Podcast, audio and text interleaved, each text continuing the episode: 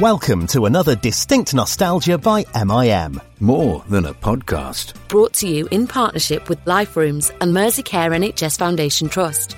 Staying well, staying home. As Birds of a Feather returns to ITV for a Christmas lockdown special, we're talking exclusively to the show's creators as we kick off a new series about comedy writing legends. From Birds to Goodnight Sweetheart, via Rik Mayall and the New Statesman, Laurence Marks and Maurice Gran are among the masters of British comedy. They've been giving a comprehensive interview about their careers to Ashley from their base in the Cotswolds. Well, guys, it's an absolute honour to speak to you both. You both go back a long way, and when I look through your histories, as it were, it always seems as though you've been together writing for a long time. There doesn't seem to be anything separate. It seems to be the two of you have been there together for a long, long time. So, why don't you start off taking us back to the beginning? Maurice, why don't you kick us off? How did it all begin?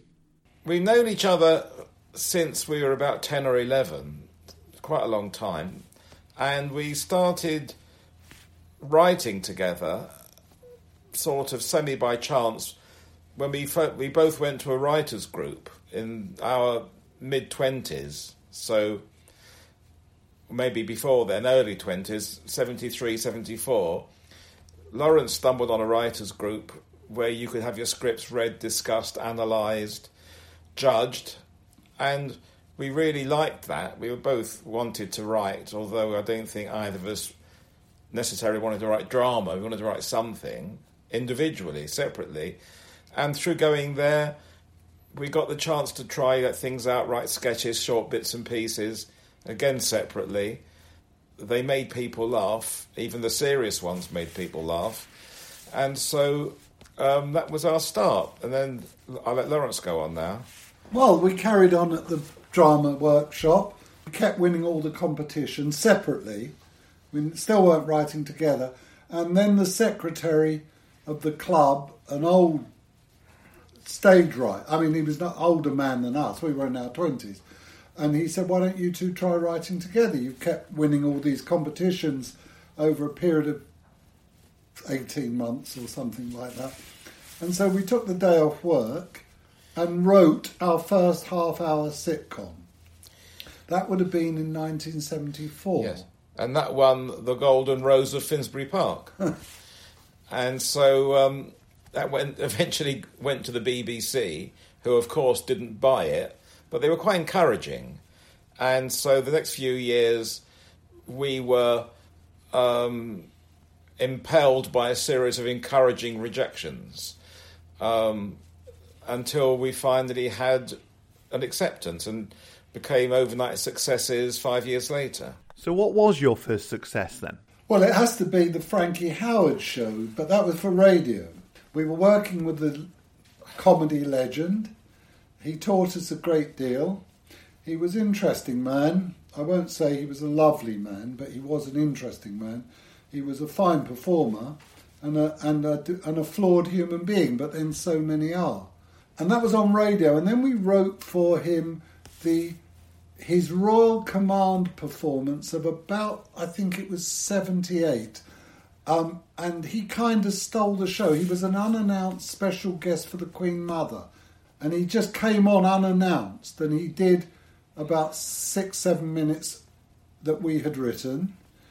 And then, as we have since learned, that the next day, the next day, people were saying, "Did you see last night's variety performance? Frankie Howerd stole the show. His material is back to its best. I wonder who's writing it." And I think it was eventually discovered that there was these two kids, one who was a civil servant and the other one was a journalist. And um, through that, we got onto television. We didn't want to write radio stand up because we're not stand up writers, although we did learn from Frankie Howerd the, the importance of comedy in comedy.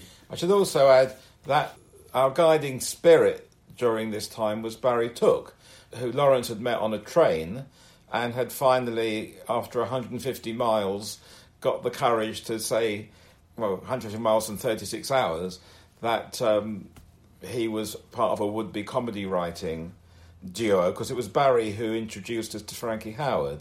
And then from there, we got to London Weekend Television with an idea called Holding the Fort about a stay at home husband and a go to work wife, which in 1978 or 79, when we pitched it, was relatively novel. And we sold it to London Weekend. They commissioned a pilot as part of a sort of comedy playhouse they were doing. And that was cast brilliantly by them with Patricia Hodge, Peter Davison, Matthew Kelly. And then the day that our show was meant to be recorded, the ITV strike broke out. Um, there were six whole shows yeah. and half a dress rehearsal. They recorded our dress rehearsal, which they weren't supposed to do. That was against the unions. And then three months later, when the strike finally ended, the head of, uh, of LWT, Michael Grade, um, called for all the tapes, and of the six and a half shows, he put our half a show into um, into into series, and I've been sending him a hundred pounds a week in a brown envelope ever since. He rang us up and said, "I'd like you to do a series." Well, of course, we were still at work; we still had jobs, so we had to make that decision in 1979-80. Do we leave our jobs because we clearly can't do this after work? Particularly, I, I couldn't because I was a journalist on call, so we couldn't say we'll do it on Thursday, and it was a full-time job, so we had to make the decision to leave our day jobs. And on the 10th of March 1980, 40 years ago, we were going to celebrate some kind of anniversary, except for COVID got in first. Yes. We had uh, started out this job we're doing. That was our first day, the 10th of March 1980. Well, you'll have to make sure that you have a celebration at some time, and congratulations on uh, on on forty years. um, talking about holding the fort, it's interesting you mentioned the ITV strike because I was looking up holding the fort, and I thought to myself.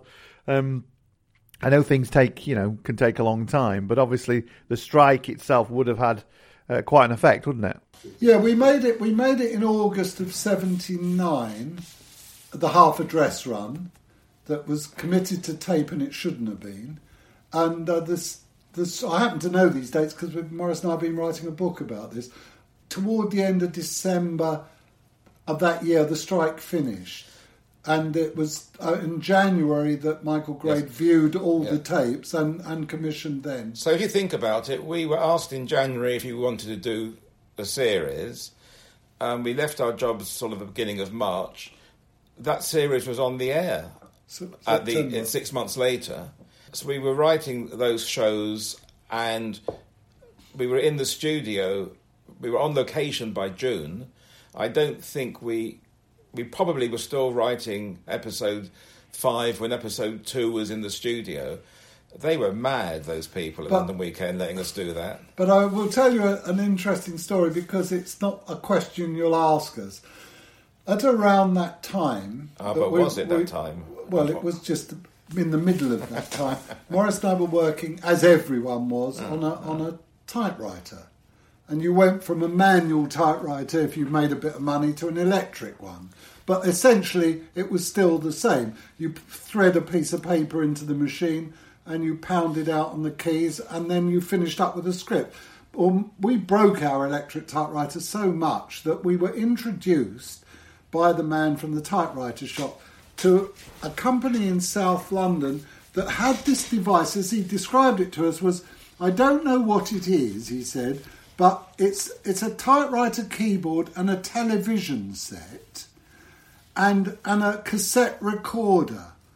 And I said, "Well, what do you do?" He said, "I've got no idea. You better and, go and, down." And, and, some sort of print. Yeah. So, so I said, "Well, how do you get what's on the screen onto paper?" He said, "Oh, don't ask me that. You'll have to meet the salesman." Anyway, cut a long story short, we bought a prototype computer to write our scripts on. Nobody at any of the television companies knew what they were. The only other person we knew that that had one was Douglas Adams, who was writing Hitchhiker's Guide to the Galaxy. We didn't know Stephen Fry, but he had bought one too, and John Cleese. They were the only people we knew with a computer, or we knew had a computer. Anyway, what was happening was we were writing these scripts, but of course, instead of delivering the first typed copy to London Weekend Television, as you know, or everyone knows now, with a you rewrite, rewrite, rewrite, and when you're ready, you print it out, and then you, and that's what we were doing. And of course, Humphrey Barclay, who was the head of comedy at London Weekend Television, said these are amazing. Their first drafts are like other people's tenth drafts. I don't know how they do it. Well, we weren't going to tell him. And anyway, so then he said, Well, I've got some notes for this episode. And he'd give us these page of notes. He said, Can I have it in a fortnight? And Maurice or I said to him, You can have it in the morning. By which time he had told Michael Grade, and we know this now from Michael Grade, he said, I've met a pair of geniuses. I've never known anyone to write so quickly. They do their rewrites overnight. He said, I think we ought to put them under contract. And consequently, Maurice and I would give. I can't remember what the deal was, but it Well, was we were we were. I think around the time the first series was going out, or maybe it was even before it went out. They said, "Would you?"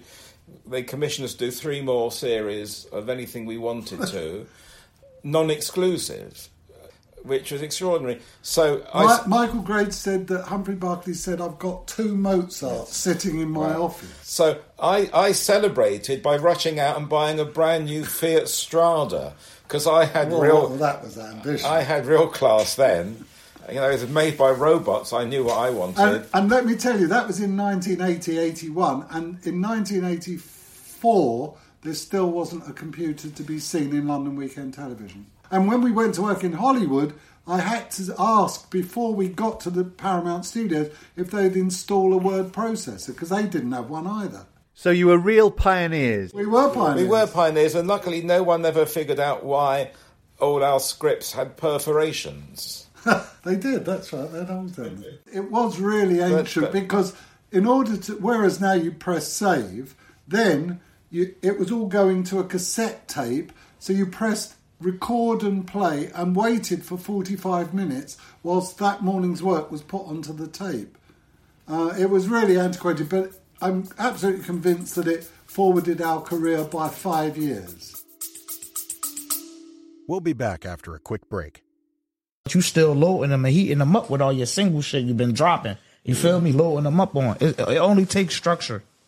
And, and, you know, just paying attention to the climate of the game. Yeah. Know what I mean? So do do your homies uh got a role in your in your little? I mean, Yeah, yeah, we all we all artists over here, man. I'm Y'all trying. already? yeah, I'm trying. I'm trying. I'm Oh, trying, I'm trying to get them on there. Yeah, Damn, Me- y'all me- just- yeah, look, look, y'all look, just look, sitting look, quiet? look, look, look. We all artists, man. We go. You feel me? We gonna have this like. Bro, me and my man, like me and my man Kai, we be like, I don't know, we play, we play with this shit right play now. with this I ain't gonna lie, we play with this shit right now for for. real. I ain't gonna lie. play with it, Don't bro. play with it. No. Take that shit serious.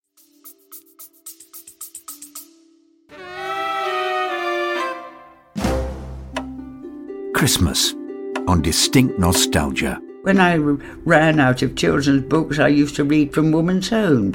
Who knew a four year old would be gripped by an article on cross stitch? We're uniting the ages with Generation Games, a series of comedy and drama monologues and duologues coming exclusively to Distinct Nostalgia. Stories exploring connections, friendships, and relationships between people across different age groups, beginning with Missing You, starring June Brown and Sam Barnard. I like her, I said, and then silence. Pity that social worker of his can't do something useful for a change. Contact the noise abatement lot. Put in a complaint. I didn't want to be a lawyer, but what can you do? Missing You by Richard Vergette, with the legendary June Brown this Christmas, only on Distinct Nostalgia. Distinct Nostalgia. More than a podcast.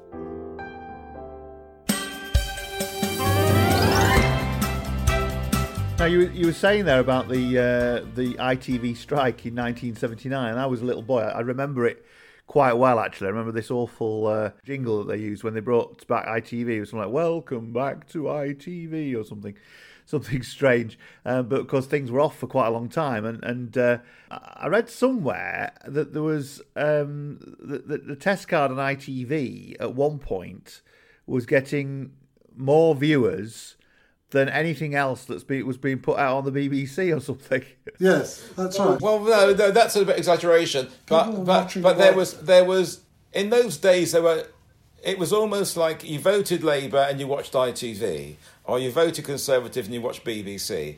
And the ITV test card, there were lots of houses who whose BBC button had rusted over, and so they just had it on in the background on ITV just in case. And there were certainly at some times over a million people looking at ITV, but at the time the BBC had a field day to the Manor Born launch during the strike, and they were getting 15, 16, 17 million viewers. You know, the, the BBC One, BBC Two, I mean, I think BBC had sort of clawed itself back during the 70s from a very poor position in the 60s. And ITV, you know, obviously, obviously did suffer, but surprisingly, there was so much advertising money sloshing around, and and, and you know, Channel Four didn't exist, obviously, so ITV probably just I think they probably got the government to let them have a couple more minutes advertising per hour for the following six months. Yeah. I guess they made their money back. But you're absolutely right. People were either BBC people or ITV people, weren't they? And some people would only watch the news on BBC or on ITV. They would never cross over. Yes, yes, yes. So your first big break then was at London Weekend, and was and was that rewarded then? Did they keep you in work after that? Well, what happened, as we said, was they offered us this fantastic deal. So off the back of that deal, we did two more series of, of holding the fort, and we probably and we had one or two other ideas that we discussed with Humphrey Barclay, uh, who was head of comedy, and then we felt we'd done all we could with holding the fort. The days where you kept a show going for twenty years because it was an earner hadn't but ha- hadn't hadn't dawned, and we wanted so we had an idea to do a spin off of Holding the Fort, uh, starring Matthew Kelly, and as a result of Michael Grade going off to America and John Birt becoming controller of London Weekend, the atmosphere at London Weekend changed, and Michael Grade's open door policy turned into John Birt's trapdoor policy. If you went into his office without knocking, and um, Humphrey Barclay couldn't even get a meeting to discuss our new show, and as as um, this coincided with the birth of Channel Four, he decided to start his own production company, and he pitched our show, which eventually was called Relative Strangers, with Matthew Kelly, to Channel 4. And they commissioned 12 episodes straight off.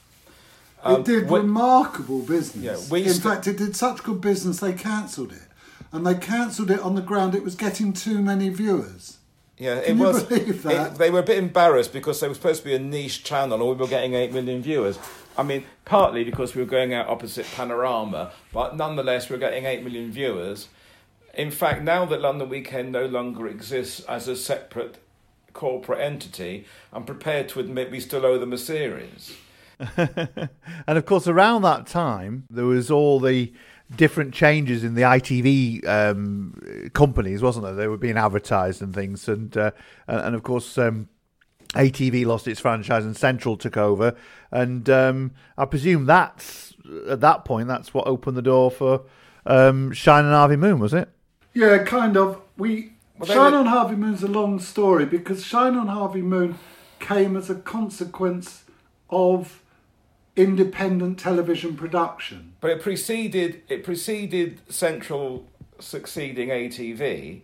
Dick Clement and La Frenais had started a production company with a man called Alan McEwen, who was a brilliant producer, and had a deal with with with ATV, which they had done a, a deal with um, with Lew Grade that they could virtually you know to make shows. ATV would pay for the shows, but had no right uh, to say who should be in them or what they should be like. It was an extraordinary deal. Anyway, they were our heroes, Dick and Ian. They were the reason we started writing comedy because of porridge, largely. So our agent said, "Well, they're in England, they, and they're starting this company called Witzend. I think you should go along and see them." And we went along uh, to talk to the man who ran the company called Tony Charles, and put to him an idea which he rather liked, and commissioned a treatment. He said, "I'll give you five hundred quid. Do us a treatment." We did the treatment, gave it back to him. He must have shown it to Dick and Ian, and they really liked it. And they were coming over to England at that time and said, "Would you like to go and meet them?" Well, of course, we, as far as we were concerned, we could have just had the meeting and given up after that because we were sitting there with the, the two heroes. In fact, anyway, what came from that was Shine on Harvey Moon. We wrote the pilot because that's all there was, and that went out on ATV. And um, what was interesting about that was that having made the pilot before it was transmitted, I don't even know if it was transmitted as a pilot, but before that episode went out, one day at home, I got a phone call. You know, we were working at home, and it was Michael Grade. Well, you know, when someone of that power rings you at home, you're absolutely taken aback. And he said, Look, guys, I've just rang to tell you that I've just seen your first episode of Shine on Harvey Moon. And let me tell you, you've got a mega hit on your hands. He said, I just thought I'd tell you that because he was running the weekend. But Michael, who we still love and still see, there's nothing he likes more than giving good news, you know. So we're thinking, this is very decent of him, of course, but it's a lovely phone call to make, isn't it?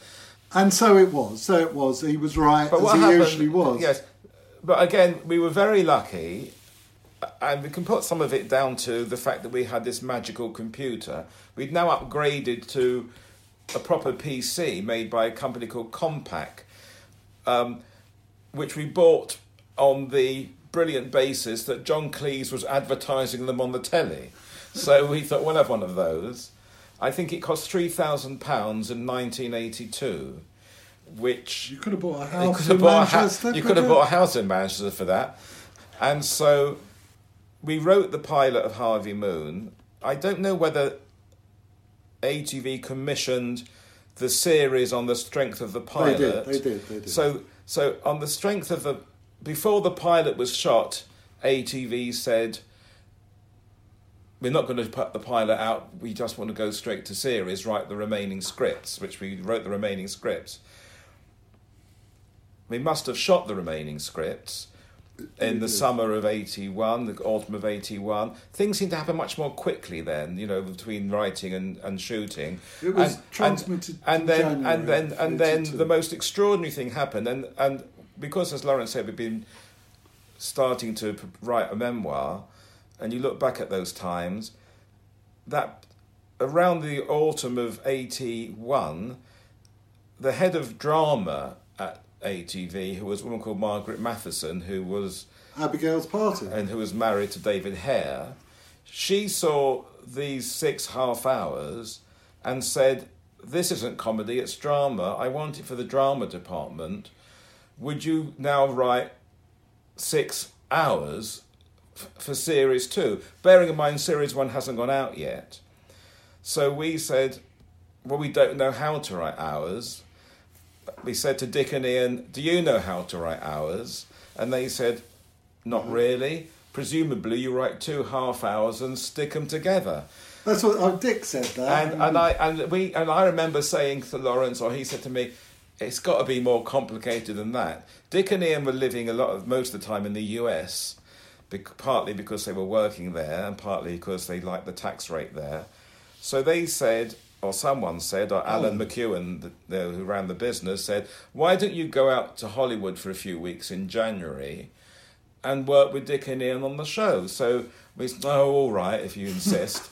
so off we went, leaving England in a Oh, bli- terrible. in terrible, terrible weather in the January 1982, uh, and found ourselves in Hollywood, staying in an apartment and driving to you know up and down the boulevards in 80 degrees of Fahrenheit. Harvey Moon hasn't even gone out yet. Uh, two weeks into our stay in LA, to middle of January, eh, second half of January, Harvey Hey, Harvey went out, and uh, well, maybe it's only a few days in because uh, maybe it's only a few days into our stay. So Harvey went out, and there was um, a blizzard in the UK. Most of the UK was under snow. We so Harvey went out on Friday night, half past eight. It got somewhere above 17 million viewers. It got the most incredible press. The Sun called it almost perfect, but only gave it nine out of ten because they couldn't see anyone's tits.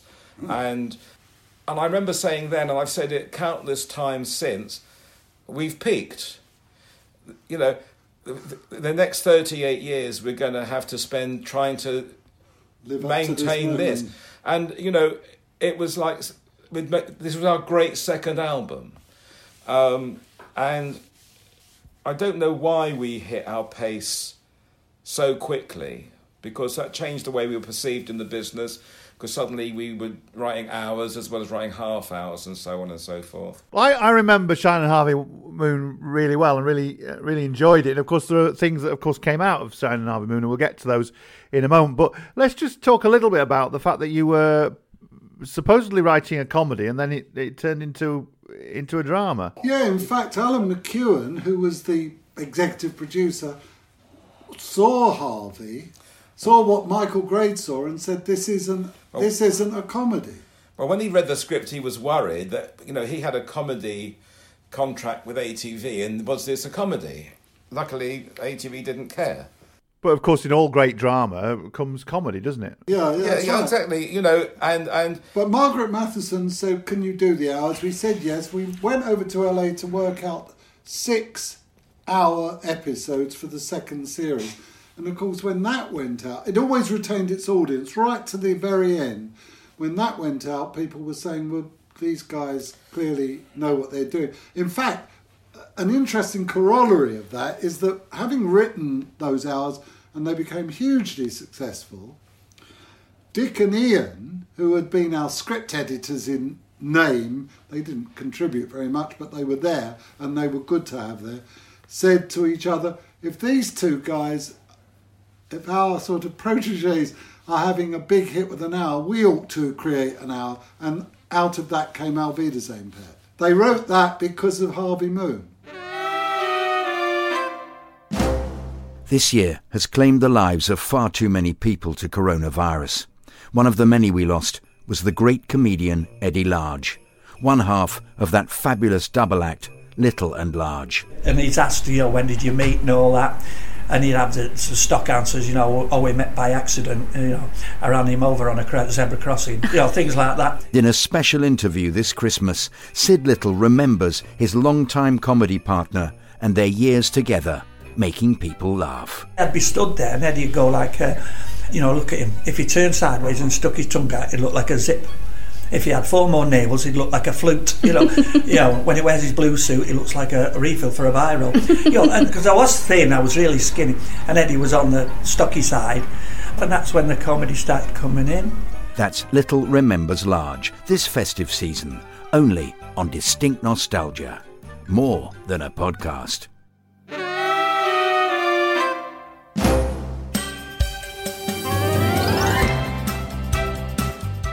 So that's interesting. Auf Wiedersehen Pet sort of uh, was spurred on by um, Shine on Harvey Moon. Um, and of course, Auf Wiedersehen Pet as well was also a, um, a central production, wasn't it? Same company, Witzend, always Wits You End. see, what happened was that Witzend had this fantastic deal with ATV, which rolled on into Central, and, and as well as, you know, made other shows. We did a couple more shows for Witzend, for Central. Girls on Top was for Central. But, and then, you know, in the mid in the mid eighties, the new regime at Central decided that they were not going to buy any shows in. Well, the whole Witzend thing, which was the pioneer of independent production, that sort of anticipated what was going to happen a little bit later. Channel 4, of course. Um, Yes, exactly. And and of course Margaret Thatcher, the day that the BBC sent eight people to do a two minute item for the news, she sort of invented independent production in this country.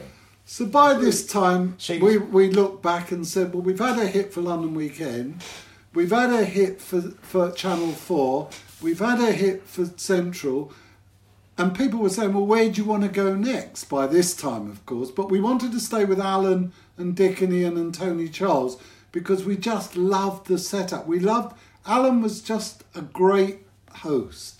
And, you know, he said, come on, guys, let's do a new series. Got another slot. And we did another show that became a hit. And, and so it went on. And we stayed. Then we stopped seeing Alan. I hope I'm not jumping too far in the story, but we stopped seeing Alan for about four, three, four years. When one day, pretty much out the blue, we got a phone call in our office, and it was Alan, and he said, "Can you come to the Athenaeum Hotel in Piccadilly for tea this afternoon? I really want to see you." And we said, "Sure, you know, of course." And then he told us that he'd bought, he'd done a reverse takeover deal for a Maxwell Moribund company, which he was going to make into a new independent. All he needed, he said at tea, was a big, big hit show. Could you write me one, please? Well, uh, that's a, that's a beautiful praise. Yeah, Robert Maxwell Company, not a, not Maxwell House, but the re, you know, yes, I mean we we parted company with Alan only because when they when ATV or Central didn't no longer wanted to be in business with America, him, he went back to the States. By which time he had got together with Tracey and spent the next three years turning her into the into this massive transatlantic star. Of course, of course. Can we just go back to Shine on Harvey Moon for a moment, though, before we move on? And uh, obviously, Shine on Harvey Moon was a, a period piece, like Goodnight Sweetheart was. And um, you both seem to have a talent for writing things around historical uh, periods and things. Were you, um, you know, what was it something you always wanted to do? Was it something you always had an interest in to, to write sort of uh, period pieces? And how did you set about making Shine on Harvey Moon authentic? Well, no, we didn't set out to do a period drama or comedy or whatever you want to call it. Harvey Moon came from an idea. Um, it was a good idea, and it was set in 1945. We weren't born then, we ought to say. You know, so so we were writing out of our own experience, outside of our own experience. We knew people that were around. My family were around, and Maurice's family were around. So you were drawing on their experiences as much But I more, think- more than your own. I think though there were two things. I mean, as Laurence said, was a good idea. He was Laurence was inspired by a cover of a pic, of a picture post Yeah. of a man returning from the war, and and he said, well, you know, to a happy family, and said, suppose the wife was wishing he was dead, and that was the sort of the initial thing. But you know, we were born at the end of the forties. Uh, I remember rationing, which didn't finish until sort of 53, 54. I remember blackout curtains because we used to make tents out of them in the garden. And I remember there were still pig bins in the street, you know, where they Bomb had sites and bomb played. sites. Used, you know, I remember playing on bomb sites, throwing knives at each other's start right sandals, which we used to think was a good game. Um, when we sat down to write Harvey, well, once we created the characters, and we, we had a good idea of the Rita, the- Harvey's wife. So we that was it. But we had we had written previously a failed pilot, also set in that period. So, um, which I, I bizarrely was set in a hotel in Torquay, with a with a with a owner who hated the customers and thought she could do better.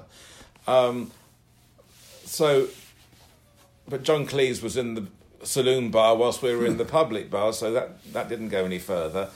But that was set in the in that rationing era.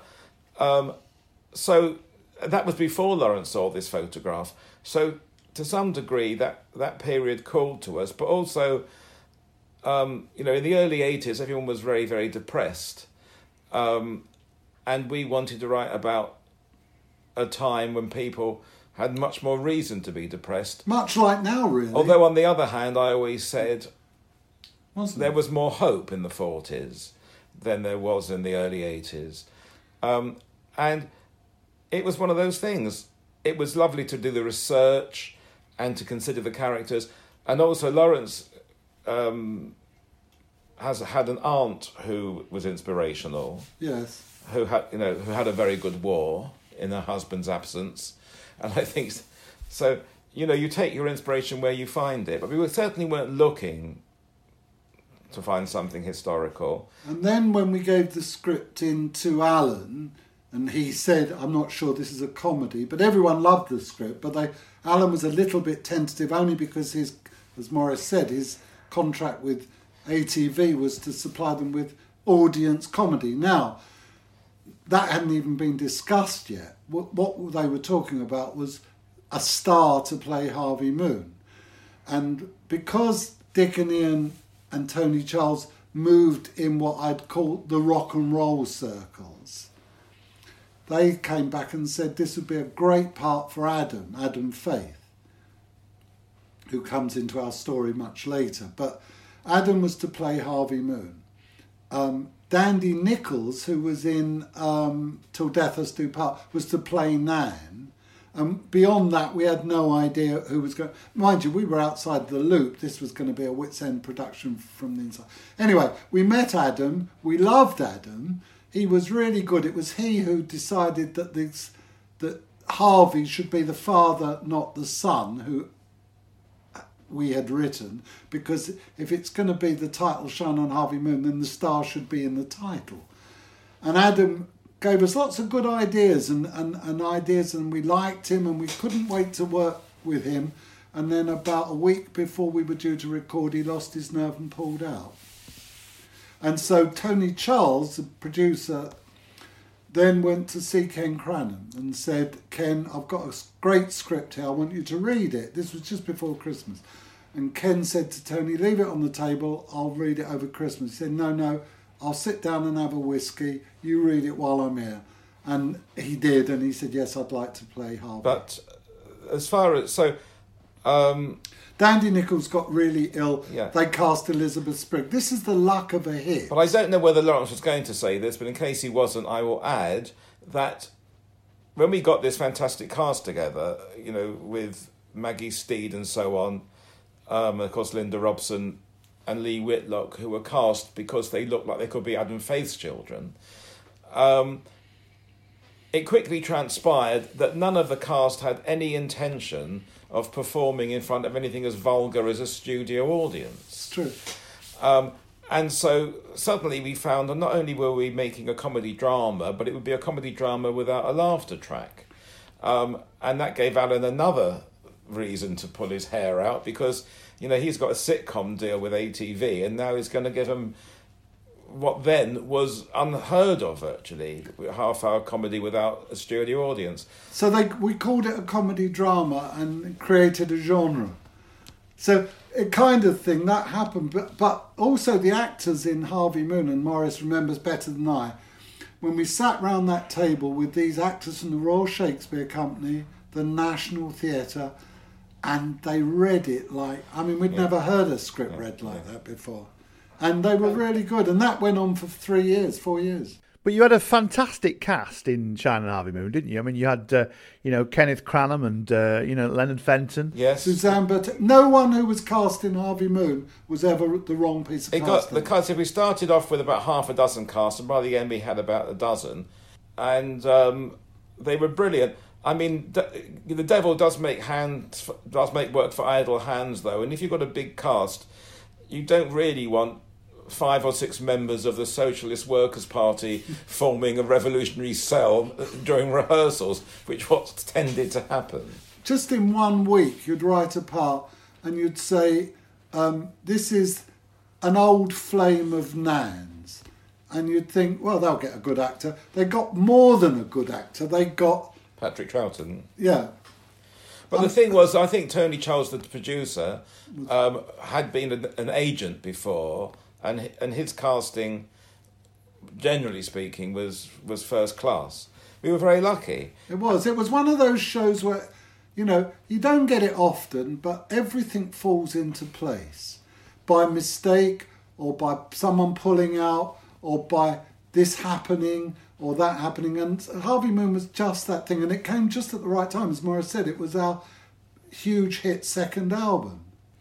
I always had a slight feeling on the scheduling that shows by indies sometimes lost out to shows by the companies the themselves.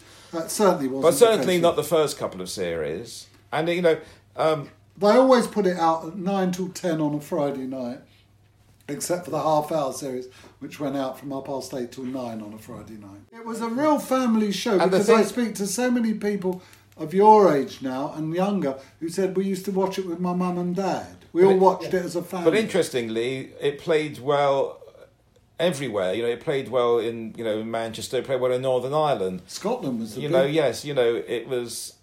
It was a real national and in fact, and coming in, fa- and, together. and in fact, at, at one stage, Margaret Matheson floated the balloon that she wouldn't mind two of these a week, 52 weeks a year, um, when they were looking for a, for a new soap. And of course, the cast. Aghast. The cast were aghast. That's a little poem of Laurence's. Uh, So she she got EastEnders instead. but they were obviously thinking along those lines. The cast were not only aghast, but probably knew that they were earning for six hours what they would earn for 104 half hours. Because as we all know, soap actors aren't particularly well paid per minute of work. These were far too grand. You couldn't imagine Dame Elizabeth Spriggs lowering herself on a 7.30 soap opera on ITV. No, thank you. I think I'm right in saying that you did over 40 episodes or whatever it was, and there, there was a sort of soap element to it, wasn't there? In a way, there were certain things that connected, and you know, it, it, it was soap esque. It was a serial as much as a series. Well, it had it, it had a saga element to it. And of course, one of the things that did come out of it was the chemistry between the uh, the characters and the actors. And I think I am right in saying, aren't I, that this is where you spotted the potential for um, Linda Robson and Pauline Quirk actually working together on something else. Yeah, Pauline, Pauline wasn't in it till series three. Linda had said to us and to Tony, Can I bring my best friend along to the studio to watch us recording it? And in came Pauline. And she sat in the box with us, Maurice and I. The producer's box was further forward. I remember it clearly. And she was really, really funny. And she really made us laugh. And she was a real North London Cockney girl. We liked her. So Maurice and I said we really ought to try and write a part for her in the next series because she's really good, which we did. And every scene she played with Linda Robson, naturally, they'd been friends since they were four, were gems. And Alan kept saying, if we can only find a idea for these two girls, I reckon we'd have a really big hit. But he said it to everyone in Witzend. So everyone was looking for would they make this or would they make that? And I remember that Baz, our director, and Tony, our producer, came up with the idea of two antique dealers. That was what they was going. But they could never really get it. And it was four years later when Alan called us up and said, "Could you give me a really big hit show?" That Maurice and I, through a series of circumstances, came up with Birds of a Feather. So we knew they could, we knew they were good together, and we uh, and and. you know, But I have to say, sorry to interrupt, but I have to say that when we were writing episode one, I don't think we were 10 pages into the first script when Maurice said this is going to be a mega hit. He just knew. But I think that um, they were very they, they were just natural. They were they were great together. And Paul, the reason why Pauline wasn't in Harvey sooner was because I think she was still in Angels. She was playing a a very cross nurse in Angels. So So yeah, it did come. there was out a connection. Of course, there was a very strong connection. So we said to the girls we'd like, And you also- know, we'd like to.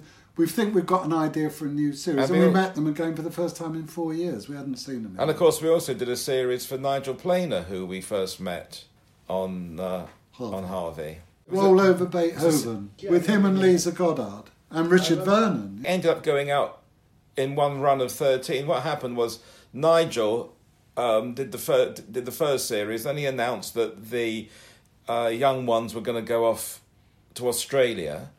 So we had to write him out of series two. I think he could do two episodes, so he was in the, the first one and the last one.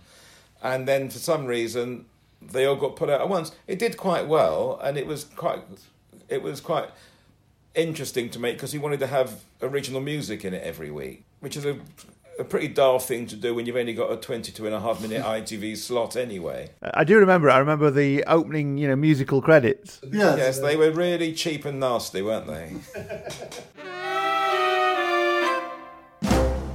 Take 23. Distinct Comedy presents Oh, hello. I'm uh, I'm Jolien Carp. I'm uh, I'm doing a voiceover. Oh, hello. Experience a day in the life of Voiceover Guy. Take 13. I'm playing a pirate. Are you sure you're in the right place? Written and performed by Jonathan Kidd. Take 24. Aha! Splice the main brace, me hearties. Get on down to Captain Jacob's Boat Supplies. Sail is now on. Get it? Oh, good. Let's treat that one as a run through. Aha! Available now on the Distinct Comedy Podcast. Okay, then. Can we do a series of less piratical wild ahas in threes and we'll splice them on? That okay, Paul? The trials and tribulations of a life spent in voiceover. Sorry, I only have two lemon with honey. I'd like my coffee. I shall scream without a coffee. New and original comedy. Softer. Well, actually, on reflection, I'm not happy with them. I like what we had, all rough and piratey. Listen on Apple, Spotify, or wherever you get your podcasts. Or I might have to give you a black spot. That was blood out of a stone. Won't use him again.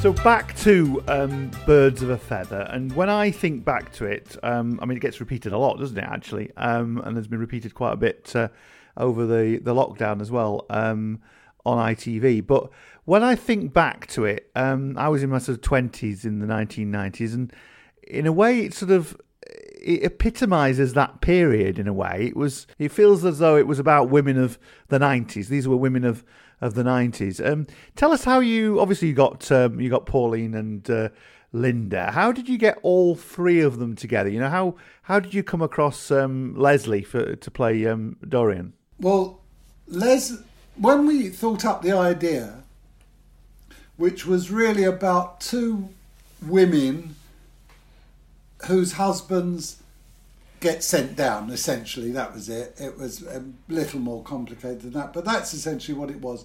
And um, and we just, we approached Linda and Pauline and said, "This is the idea. This is what we want to write."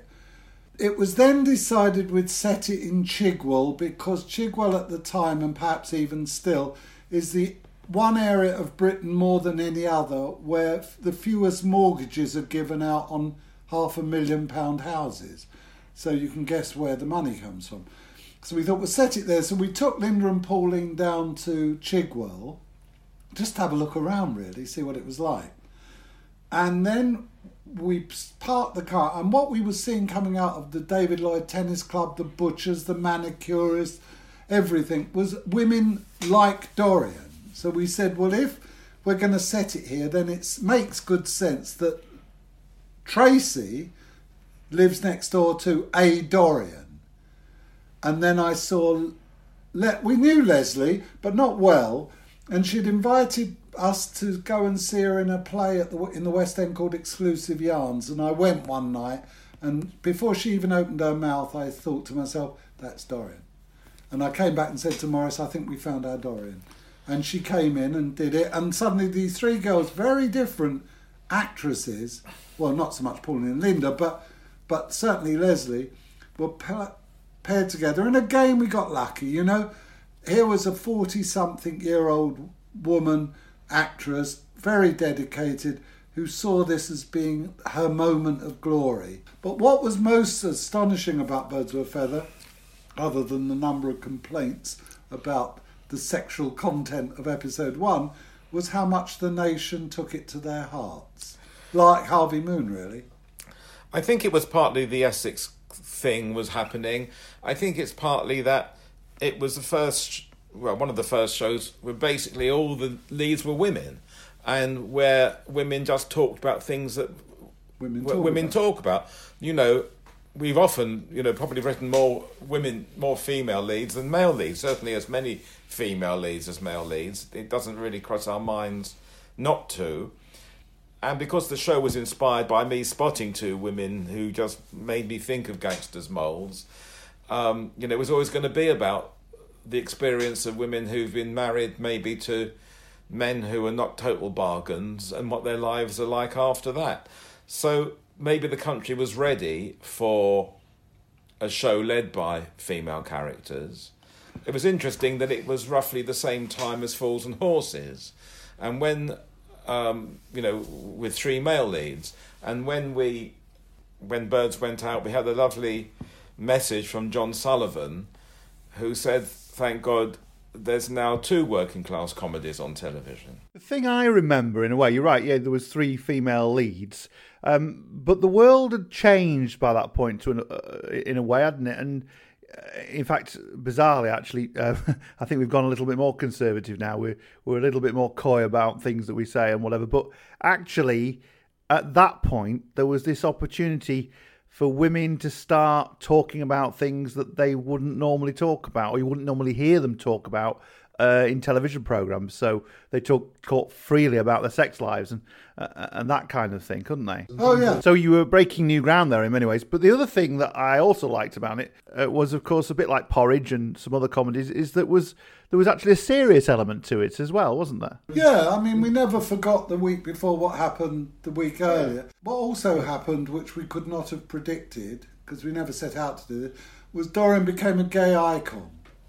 So it suddenly appealed not just to the family, but to all these guys. And I remember receiving a letter from about the time Maurice and I did an interview for The Independent, and there was a photograph of us standing in this restaurant.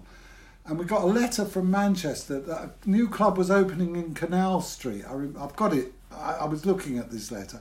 And because, you know, we would appreciate the club so much, would Morris and I come and open the new club? Um, because we got pictures of you all over the wall. And I had to say, well, we're, we're not gay. And they wouldn't believe it. They thought anyone that could create Dorian had to be gay and had to want to come to Canal Street to open up this new club. When Birds went on stage in 2012, I decided to go down to Cardiff to watch it. It was about the opening week or the second week. Place was packed, absolutely heaving. But there were rows and rows and rows of men, I noticed. I mean, just all the Cardiff gay community came out to see there was- Dorian. it was she was, and in fact, we ended up doing an episode in which you know, rather like Barbra Streisand and Dolly Parton, she had her own gay impersonator, and and, and, and of course, it's great. She loved she loved all that. Um, it worked really well, but you don't set out to do ABC. It, it sort of happens, and and I think that. This was the big hit that Alan said, Can you write me a big hit the thing- quickly? yeah. So Birds of a Feather became his biggest ever hit. But the one episode I always remember. I know what you're going to say. Yeah, you know exactly what I'm going to say. The one where she's doing the, the thing on on uh, in the club or on stage. Um, is it? Do, do you think I'm sexy? I like a virgin. Yeah, that's it. Like a virgin. Like a virgin. That was brilliant. And when I interviewed um, Linda Robson and Lesley Joseph, Linda was saying to me that uh, uh, they um, didn't actually realize what was going to happen um, and saw it for the first time when they were acting um, that scene. So actually, it was a seeing uh, Lesley doing Dorian on stage doing like a virgin um, came as a you know a shock to them in in reality uh, as well as uh, in the parts. Maybe the director managed to keep them apart from that. But what was interesting was that we, Lawrence and I lived in, we were still living in London then, and there was a karaoke night at a, a pub the Cock. called the Cock in um, nothing, nothing sort of suggestive about it. It was just you know, it was named an innocent time. Although when I, this was in Edmonton near Tottenham, I was I was in the seventies manager of Tottenham Labour Exchange, and the joke going round then was there was a streaker up the North Circular Road, and the police managed to catch him at the cock. Grabbed him by Grabbed the him cock. by the cock. Sorry. So there you go. Um, which only goes to show, as we've always said, that the, the, the English and indeed the British sense of humour is low. And whenever we get criticised or the BBC get a load of complaints, particularly Birds, which is quite raunchy for an 8.30 show, um, we say, you know, if you've ever read any Chaucer or Shakespeare or, or, or, or anything, you know, British humour is below the belt. It always has been. And it's only, you know, the prissiest elements of the middle classes who pretend it's not. But with, with, with Birds, it gelled, yes. The girl, we had the naturalism of the girls who could do, just invent business, you know, that we didn't have to write business or even think about business because just the way they interacted was so natural. And and then Lesley came in, and she was going to grab this chance with both hands. We just said, you know, it's a show about two women whose husbands are in prison, so it could be difficult to generate comedy all the time from that. So we need someone to come in with some light relief. And in fact, I remember saying that I wanted just to base her on the next door neighbour in I Love Lucy, who, not that Lucy needed any help, but Vivian Vance used to just come in.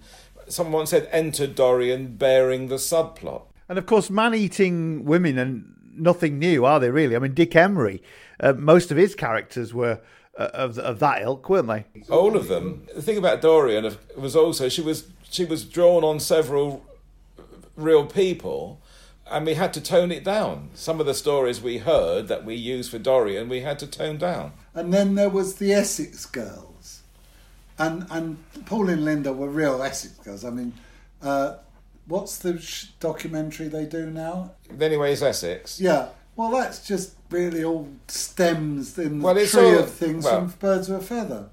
But what's interesting, as Morris said, is that that there wasn't another women's show, even the Liver Birds, which I liked a lot, where the women were so patently working class.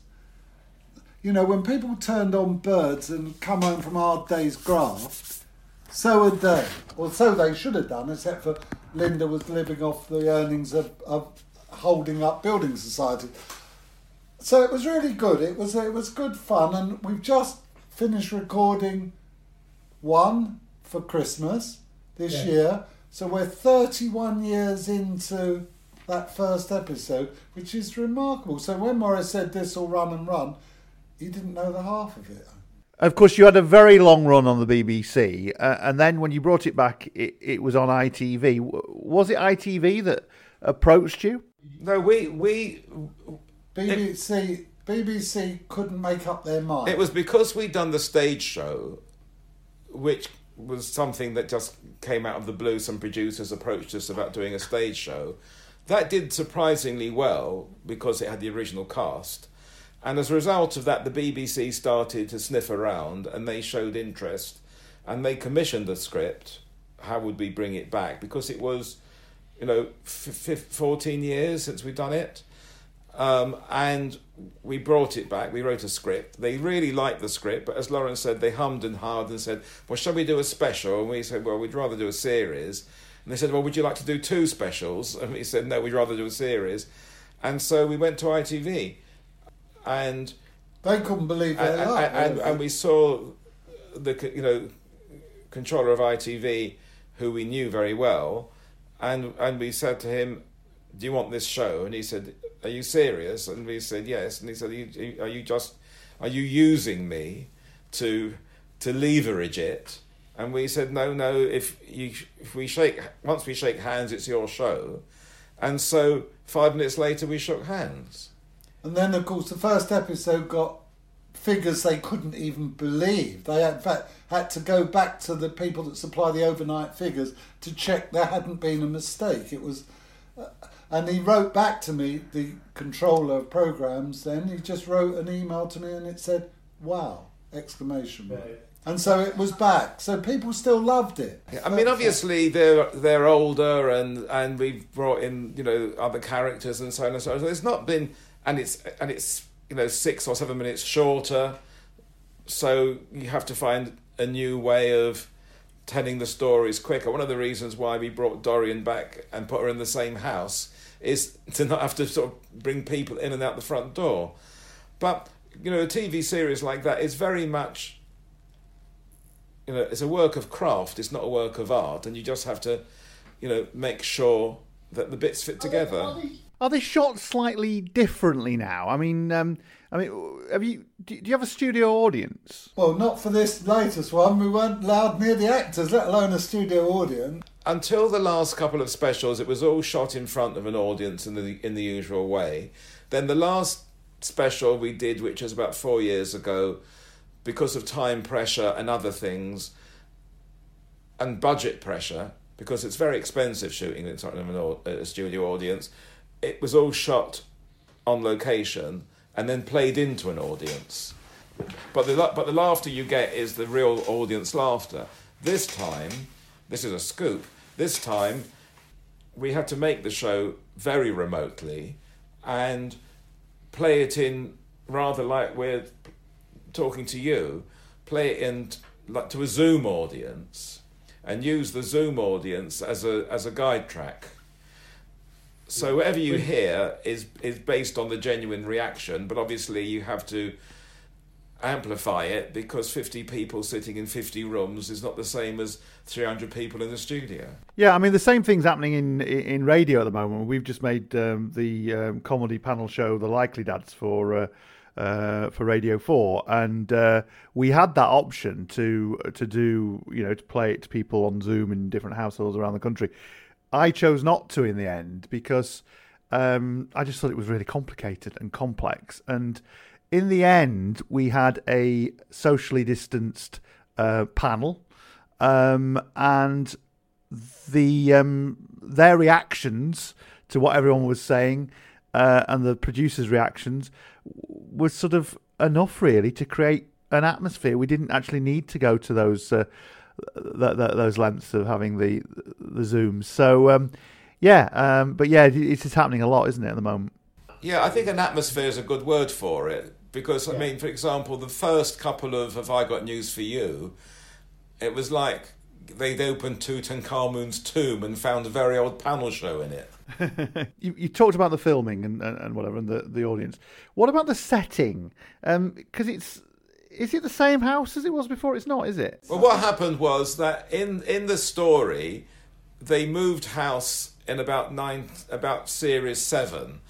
Uh, and one of the reasons they moved house in Series 7 was, I think, because it was getting more and more expensive to go and shoot the exteriors of the original location because that estate had become you know privatized and they you know it was no longer public rights of way or something.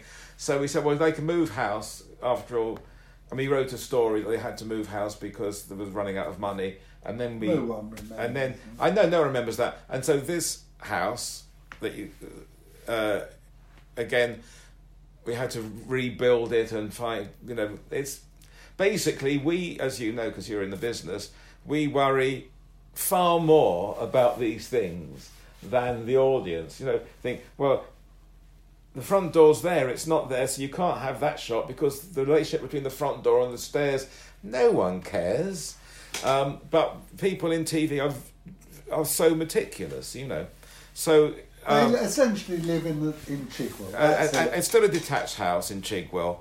Um, and, but you know, when we brought the show back, as I say, after 13, 14 years, um, we committed one or two terrible faux pas. You know, we wrote, we wrote, or we didn't write, but some of the guys you know, who wrote, who wrote with us, an episode all about um, Chris's, which is to say Sharon's ex's mum, having a birthday party, and no one remembered, including the cast, that we'd killed her about series three. And- well, we got yeah, we got about five people remembered, and and of course when we had the series and we had our production company, we had a Bible, and the and and and Moses or whoever was playing the part of Moses was saying, "Hang on, you can't do that," and and once you know when someone loves something, they're not Yes, looking we for for- holes. Or, When we brought Garth back with his girl from Australia, we'd forgotten he'd been, he'd married him off. He had a kid. You know, so you know, mea- meus corpus. You've got a Christmas special um, this year that's uh, on ITV, and it'll be repeated, I'm sure, on uh, the various other ITV channels, and people will be able to get it as well on uh, on the ITV hub. Um, Christmas special, but um, Pauline's not in it. No. I mean, I don't know. This is from this is our interpretation. She's very private, Pauline, but I think that we do know that she's got this chain of academies that she's putting a lot of effort into. But we always saying, and it's this, and it is the truth, is that she's not in the special. We, you know, the door is open for her to return. Well, it's, if if it goes out at Christmas and does well, uh, ITV say, "Oh, that's done well." I mean, I mean, again, but then they had the repeats, which went out because of COVID, and they did terrifically well. I think the repeats were the top comedy of, On of- television. and so we persuaded ITV there was a way of making it without Pauline. Obviously, it would have to have a, some new characters and be a different sort of mix. We've done that. We've proved it works. And if the audience like it, um, then and they want some more, then we're very, very happy. We'd be delighted if Pauline suddenly says, you know, "I- I- I'd like to do a couple. Um, you know, we've left her. Um, one of the one of the very very very few joys of COVID is it gave us a very good reason for Pauline to be stuck in quarantine seven thousand miles away. And so we reference her, but we don't. But we didn't need her in the show. Um, although it's you know a funny story, I hope um, we haven't fought shy of COVID. You know, it's set very much in the world that we're living in. Well, it's great to see that it's still going after after all these years. We- we- We're writing something now uh, uh, about about career criminals who, um, you know, might be in prison for twenty five years of of, of, of of a forty year career. And I feel with birds, you know, we were set- the first. Yeah, we did we did nine years, then we had thirteen years off, and now we're back. Well, I think it's still got the magic. Well, thank you. So how um so how's Dorien going to cope in lockdown?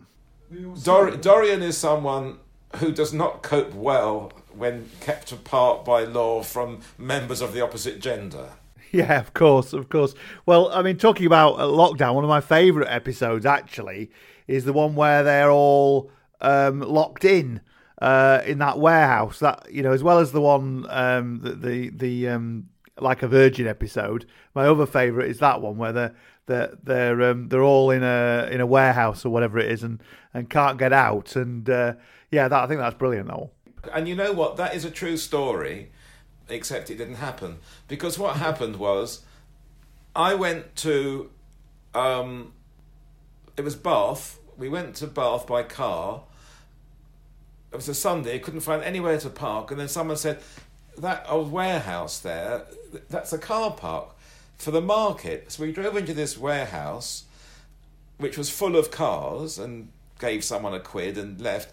And then we went to the market, and then the market finished. Then we went and had a bit of lunch, went to the pub, went for a walk round down the river. When we came back to the warehouse, it was all locked up, and and we, we and we, we managed to get in, and through the toilet, which they got out from, and, and our car was the only car in this like ten thousand square foot warehouse, but luckily, the door was only bolted, so we were able to drive out. But I came back and said, "This is a great trap scenario," and but the interesting thing, and, and, and we're bizarrely proud of this, is that your two favourite shows we didn't write. Geoff Geoff Rowley wrote that Warehouse. warehouse, show, And Geoff and Dean. Geoff Deane wrote karaoke. Oh, really? Yeah. Oh, there. We But gave him the The karaoke show, Laurence and I going back to the cock. Sorry about that, we got diverted. We went.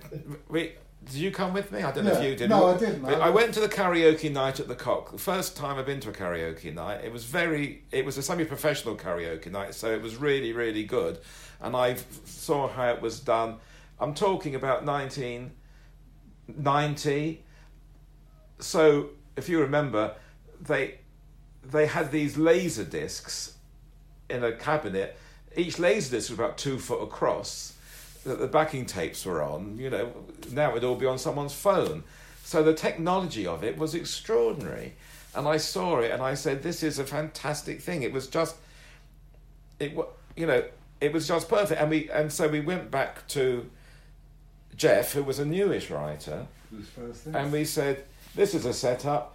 The girls want to do karaoke. Um, Dorien's Dorien poo poos it. They go to the club. They lose their bottle. When they come out, Dorien's nick their spot, and it was like that. And the story was that, was it.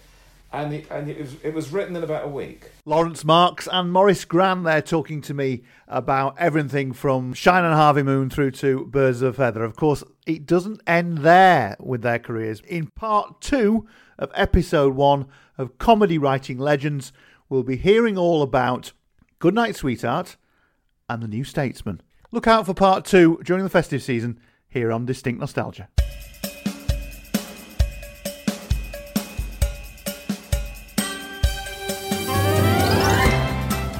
Distinct Nostalgia is produced by MIM, and there are loads more excellent shows to listen to on our website.